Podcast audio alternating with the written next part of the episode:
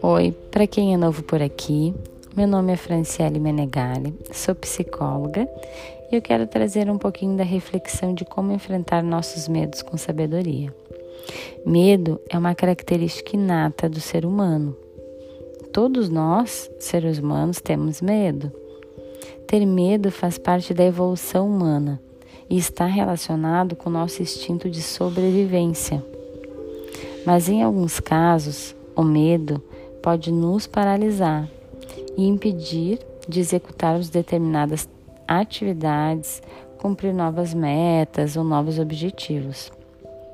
Então, pegando um pouco desse instinto de sobrevivência, o medo é importante em função de que ele sinaliza o perigo e é onde nos protege. Então, é importante, né? E todos nós temos esse medo. Então, existem os medos reais, que sinalizam as possibilidades reais de perigo, e os medos irracionais, que são a maioria dos medos que temos. O medo em si é um produto da nossa mente, diante de algumas situações, e, portanto, pode ser trabalhado, logo superado. Então, Fran, quais são essas situações, né, que geram o medo? Então, o medo tem início a partir de situações de gatilho. Cada um vai ter um pouco mais, um pouco menos dos seus gatilhos, né? Então, esses gatilhos estimulam o estresse, como, por exemplo, uma entrevista de emprego, um auditório lotado esperando você falar, uma prova escrita ou até mesmo uma pergunta inesperada. Aqui, eu observo muito nos meus pacientes que um dos gatilhos é o novo. O que seria o novo? Né? É uma proposta diferente, é uma proposta nova ou algo que saia da sua rotina do dia a dia. Só sair da rotina já gera medo. Então, como costumamos permitir que o medo, as preocupações e a insegurança dominem e definem nossas vidas? Eu acho que aqui é onde bate mais a angústia, quando a gente percebe que o medo nos dominou. Então, permitimos que nos roubem a nossa diversão, os nossos sonhos, as nossas ilusões mais apreciadas. Então, observo que uma das causas nas quais preferimos seguir brincando com um seguro, ou seja, ficar na minha zona de conforto, é evitar o risco de correr o medo do ridículo, o medo de parecer bobo, de ser machucado, enfrentar a rejeição ou falhar em alguma atividade e ser julgado. Né? Aqui eu percebo, então, o porquê as pessoas às vezes não avançam, né? E ficam mais nessa zona de conforto. Então, a gente aprende a viver com os medos desde a nossa infância e por causa de experiências traumáticas ou de mensagens negativas que vemos todos os lados. Então, a reflexão sobre nossos sentimentos que nos causam medo, eu acho que é a primeira atitude que devemos ter. Fazer essa reflexão do que causa o nosso medo, porque cada pessoa vai ser diferente. Então, é necessário ter uma análise profunda e meditativa sobre os aspectos mais íntimos da nossa consciência. Então, agora eu vou falar sobre as 8 dicas para enfrentar o medo. Primeiro, seja amiga do seu medo. Você já sabe quais são os seus medos. Deixe-os entrar na sua vida. Deixe entrar no seu coração. Acalme, acolha o medo, né? Ouse se colocar nas situações que lhe causam medo. Respire fundo e dê esse pulo. Só dessa forma você aprenderá a ultrapassar os seus limites. Então, sendo amigo do medo, né? Acolhendo o medo e cada dia dá um passo em direção a ele. Segundo tópico, que seus pensamentos positivos sejam o que lhes dominem. Os pensamentos que se relacionam com o medo só atrairão mais medo, então deixe-os para trás. Em vez de esperar sempre o pior, treine a sua mente para ver e esperar o melhor.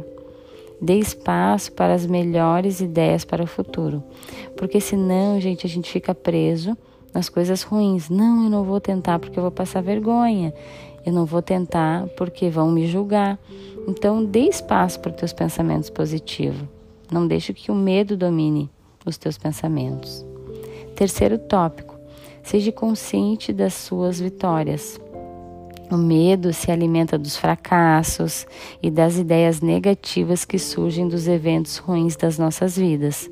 Por isso, para enfrentá-lo, é importante que valorize cada vitória que teve. Costumamos diminuir a importância dos nossos triunfos.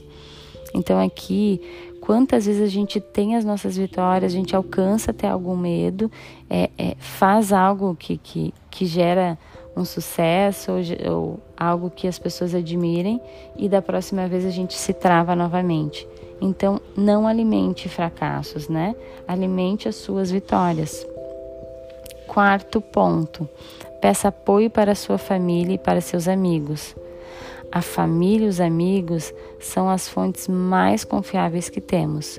Quando sentir que está a ponto de ser vencido pelos seus medos, peça ajuda. Certamente os outros poderão ajudar-lhe e haver alternativas e assumir os seus riscos necessários. Então eu sempre falo para os meus pacientes o quanto a família e os amigos é uma rede de apoio muito importante. Então acho que parar, pedir ajuda sem vergonha, né? Sem medo, é super importante. Eles vão estar ali ajudando, é um apoio para que você continue. Quinto tópico, ria dos seus medos. Nossos medos, reais ou imaginários, alimentam-se de nossa insegurança. Mas quando rimos deles e os minimizamos, podemos enxergá-los sob a perspectiva adequada. Ao fazê-los objetos de nossa risada, tomamos o poder deles e o pegamos para nós. Isso tornará mais fácil enfrentar o desafio. Esse é um dos tópicos que eu mais gosto. A gente poder rir dos nossos medos, né? É poder, de novo aqui, acolher, mas minimizar. A gente enfraquece, a gente não deixa aquele bichinho ficar enorme quando a gente diga, bobagem, né? Onde já se viu eu ter medo disso? Então, é rir mesmo, né, dos nossos medos. Sexto tópico, leve uma lista de medos vencido. Então, faça uma lista desses medos vencidos. Cada vez que conseguir realizar um item em vencer um medo, anote em uma lista. Isso fará um lembrete de sua capacidade para seguir em frente. Na próxima vez que enfrentar um medo, revise essa lista e arme-se de coragem para aumentá-la. Eu acho bem importante fazer essa lista para sempre visualizar, porque a gente esquece rápido das coisas que a gente conquistou, dos pequenos passos que a gente deu. E o sétimo, é não menos importante, silencie a mente. A prática meditativa é uma fonte conhecida de autoconhecimento. O medo faz com que a pessoa entre num estado de ruído mental e confusão mental, esse barulho mental. Então a meditação fortalecerá a mente e o ajudará a enfrentar bem até as situações difíceis da rotina. Então medite, silencie. O medo então é um combustível batizado, vamos pensar assim, de má qualidade, que faz o nosso carro falhar e até parar na beira da estrada. Pense, o medo nos faz olhar para trás enquanto tentamos andar para frente. E para finalizar, eu queria deixar uma mensagem agora do meu coração, né? O olhar com amor para esse medo, para suas dificuldades, ajuda a sentir com a alma.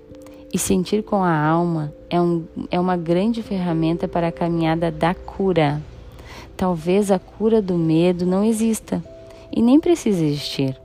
Talvez tenhamos que continuar sendo seres humanos, como todos os sentimentos, sem polaridade e sem julgamento. Um abraço, espero que tenham gostado.